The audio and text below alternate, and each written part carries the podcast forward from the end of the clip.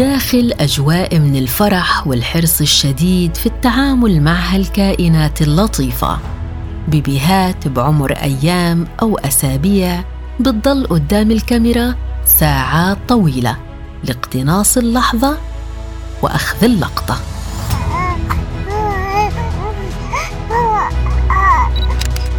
ألبوم صور بوضعيات مختلفة بيتفنن المصور الشاب يحيى برزق في إخراجه بعد أكثر من خمس ساعات عمل في جلسة تصوير واحدة، في مجال يبدو يحيى في ظل حداثة الفكرة هو الوحيد الذي يلعب على ساحته، وهو مجال تصوير المواليد.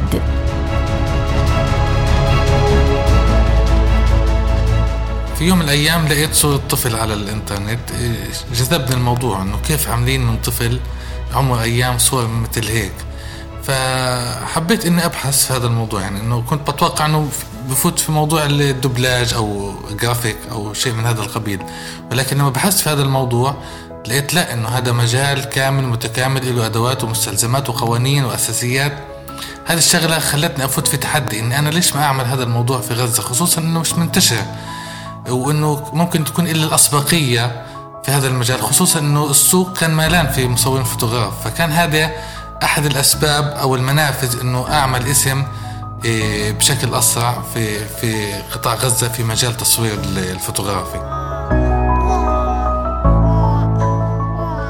الصعب في في في مجالنا إنه في أوقات التصوير إحنا بنكون تحت أمر الطفل، مش هو تحت أمرنا، ما في عنا شيء اسمه روتين العمل، كل جلسة إلها أجواءها الخاصة، فلهيك ممكن الجلسات أحيانا تأخذ معنا ساعتين ثلاثة حسب مزاجية الطفل، مع إنه إحنا شوية جونا حلو، بيكون شوية الجو عائلي، مش شو يعني لما الأهل يجوا عنا ما بيكون جونا بزنس، لا بيكون الأهل جايين مع أطفالهم، فشوية بيكون جونا عائلي ولطيف. الجلسة كلها طريفة بتكون صراحة، يعني مثلا في وضعيات الأم بتصير تحكي لا ليش اللي بتعملوه، طب مش خطر عليه، بس هي بتتفاجأ إنه لما مثلا نعمل وضعية معينة الطفل بفوت بالنوم أكتر، فهذا بدل على إنه هو مرتاح.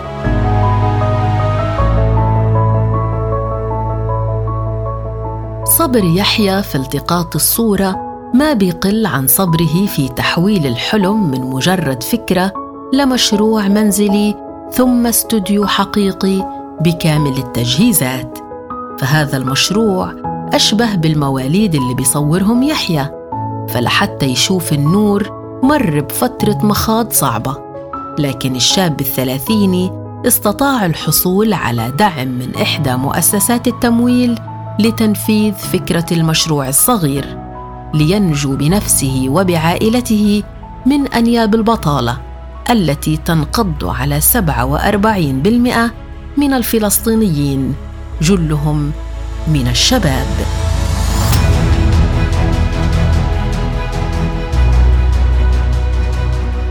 في في بداية أول تجارب بدأت أعملها في تصوير الأطفال، طبعاً ما كان عندي أي أدوات لتصوير الأطفال، لا ملابس ولا مستلزمات، فكنت أنا كل كم يوم أنزل على السوق أشوف إيش في شغلات أتوقع إنها كانت تكون مناسبة للتصوير. في شغلات ساعدتني، في شغلات كنت أشتريها وما ما تلزمني، ولكن هو الواحد ببدأ بالتجارب. بدأت من بيتي أول شيء، جهزت غرفة صغيرة كان في البيت عندي وبدأت أستقبل عليها الزبائن.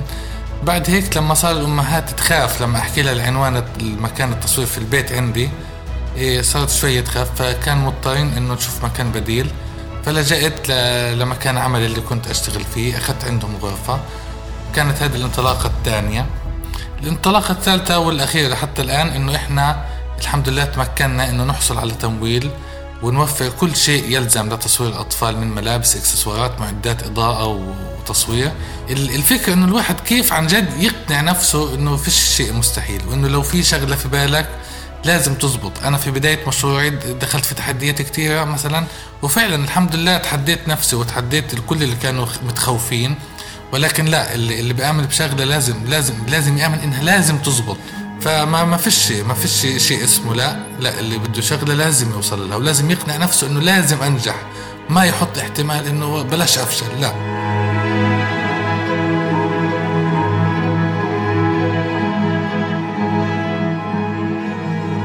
من استوديو يحيى واحترافية تصوير المواليد لاحترافية من نوع آخر، نوع بطعم الشوكولاتة اللي بمنتهى الدقة والاهتمام بالتفاصيل بتتفنن جيهان سعد في إعداد حباتها. فهذه القطعة الصغيرة سفيرة السعادة في قلوب عشاقها، بمجرد أن يتذوقوها يكتشفون في طعمها الفرق الذي أحدثته جيهان فيما تعده في متجر سويت لوفيت شوكليت، بالاعتماد على استخدام مواد غذائية صحية غير مهدرجة.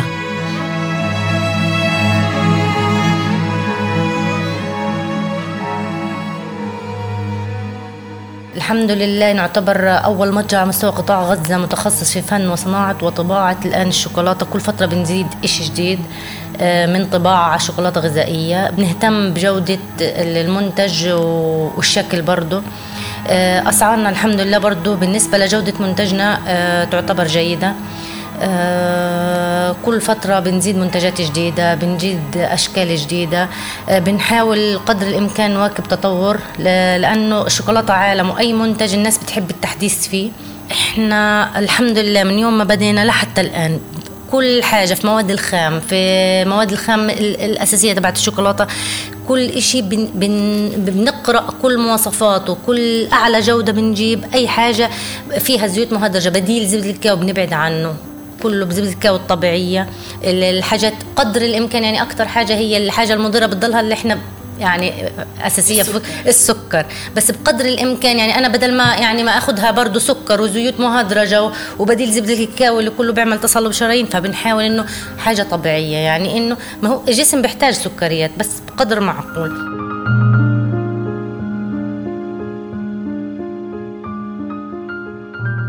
الوضع الاقتصادي الصعب، انقطاع الكهرباء، إغلاق المعابر، وحتى صعوبة توفير المواد الخام، مشاكل بتعاني منها جيهان، لكنها نجحت في تحويل هواية تصنيع الشوكولاتة يدوياً من مشروع منزلي في غرفة صغيرة لمتجر حقيقي.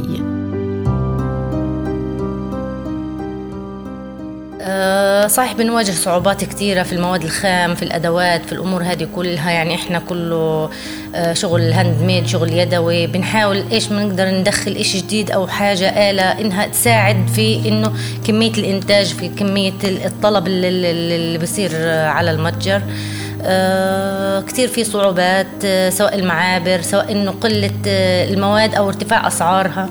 إحنا كنا أونلاين صحيح، وأسعارنا زي الأونلاين زي لما نزلنا على الواقع، مع إنه المصاريف التشغيلية لأي مشروع بتزيد في الأمور هذه، بس برضو الواحد براعي ظروف الاقتصادية والأوضاع البلد. الكهرباء شوية برضو بتأثر على ال... يعني هي بتأثر على اقتصاد البلد كلها، الوضع اللي إحنا فيه الكهرباء، فشوية يعني مصاريفها عالية، لأنك أنت بتستخدمي خط تاني، الخط التاني مضاعف الإشي، فيعني بيأثر على الناتج اللي بيطلع لك. برضو إحنا شوية بيأثر علينا المنتجات اللي بتجيك بأقل الأسعار من الخارج، يعني بتخلي فيه منافسة برضو مش بسيطة. بس إحنا شغلنا تكلفته عالية، شغل الهاند ميد اليدوي، كل قطعة أنت بتحطي روحك فيها وأنت بتشتغلي فيها. أنا دايما حتى في أي لقاء بيصير معايا بأحكيها إنه شغلنا زي التطريز الفلاحي، اللي بيقدر التطريز الفلاحي بيقدر شغل الهاند ميد، بالذات الشوكولاتة كل قطعة منحوتة مرسومة بالإيد، بالتعب، بال... يعني زي ما أقولها صنعت بحب، قطع سعادة هي.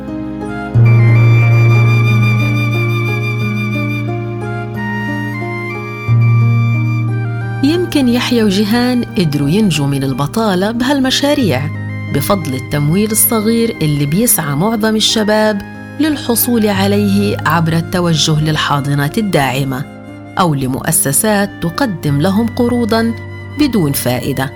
لكن في المقابل هنالك عشرات المشروعات المنزلية الصغيرة تحاول بها الأسر مواجهة الفقر المستشري في غزة والتغلب على أزمة البطالة، مثل مشروع سيسترز ميكس، خمس أخوات بيعدوا الوجبات المنزلية وبيسوقوها عبر الإنترنت بإمكانيات صحيح إنها بسيطة، ولكنها بوصفات متميزة وأصناف جديدة على السوق المحلي.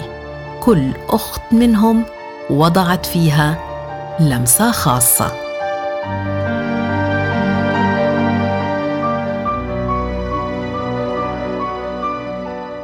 احنا خمس خوات خريجات، كل واحدة فينا تخصص مختلف عن الثاني. طبعا ما لقينا فرص عمل، فكنا مرة قاعدين قاعدة إيه، فواحدة فينا اقترحت اقتراح فكرة انه ليه ما نعمل بوكسات ورق عنب بشكل مختلف طبعا إيه، غير المتوفر او المتواجد بغزة، طعم وشكل اشي جديد. فمن هنا بدت الفكرة، كل واحدة فينا بدت رأيها انه اعجابها على الفكرة، وبدأنا نخطط لإنشاء مشروع خاص فينا وسمينا سيسترز ميكس، اللي هو عبارة بيعبر عن إنه إحنا خمس خوات ممزوجين مع بعض بتخصصات مختلفة. يعني الاسم شعار لإلنا، فتميزنا في الشكل، في طريقة التقديم، وبالأكل كمان، لأنه اللي عملناه غير متوفر لحتى الآن، ما نعمل بغزة بالأصناف اللي عنا، اللي هي عبارة عن عندك ورق العنب. ورق العنب طبعاً في كتير ناس بتعمل ورق العنب وزاكي، بس احنا عملناه بطريقة مختلفة. إيه، وعندك كمان فكرنا بصنف جديد اللي هو التاكو. التاكو اللي معمول بخبز التورتيلا، طبعاً عملناه بعدة حشوات. هذا صنف من الأصناف الجديدة اللي احنا ضفناها على القائمة اللي عنا، اللي ميزتنا بشغلنا. والصنف الثاني عندك أقماع الدجاج. أقماع الدجاج حتى لما أنت تيجي تسألي لتحكي للزبون عندك أقماع دجاج، يعني علامة استفهام وتعجب بتلاقي منها، شو أقماع الدجاج يعني.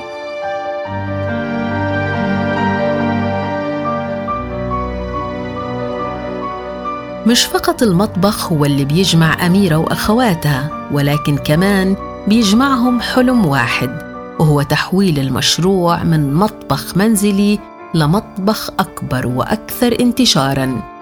ويا حبذا لو اتسع الحلم ليضم مطعما صغيرا. وصراحة الحلم موجود أكيد طبعا، يعني احنا من البداية لما بدأنا قررنا نفتح هيك مشروع، كان حلمنا انه نلبي المناسبات. راس المال منا احنا، كاحنا خمس بنات منا كان راس المال بشكل شخصي. طبعاً بدينا فيه على حسب معدات القليلة، اشتغلنا بأدواتنا المتوفرة عنا في البيت. إيه هو لحتى الآن إحنا ما توجهنا ولا لأي جهة رسمية إنها تدعمنا بمشروعنا، إيه لكن يعني بالدراسة إن شاء الله إنه فعلياً في جهات تدعمنا، تدعم الحلم تبعنا و... ونحققه على أرض الواقع، إن كان بمطبخ بمطعم. بس الأفضل الواحد يطلع السلم درجة درجة، أولها يعني مطبخ، بعدين بنفكر إنه يكون عنا فعلياً زي ما بتحكي مطعم الخوات أو إشي تاني. أكثر من مليوني فلسطيني في قطاع غزة يترنحون اليوم بين الفقر والبطالة في ظل الحصار المفروض منذ أكثر من ستة عشر عاماً. يبذل الشباب منهم جهوداً استثنائية على شكل مشاريع صغيرة، لكنهم في النهاية يحتاجون لكل دعم مادي ومعنوي لتظل مشاريعهم صامدة أمام غول البطالة. حط براسك ضل تذكر، القبل وقبلك تعبوا أكتر، لما درب الحق تسكر، بعنادهم حقهم ما مات. يعني بكرة الصبح بيطلع والشمس الغابت رح ترجع، دنيا بتهز وما بتوقع، واحنا أقوى من الهزات.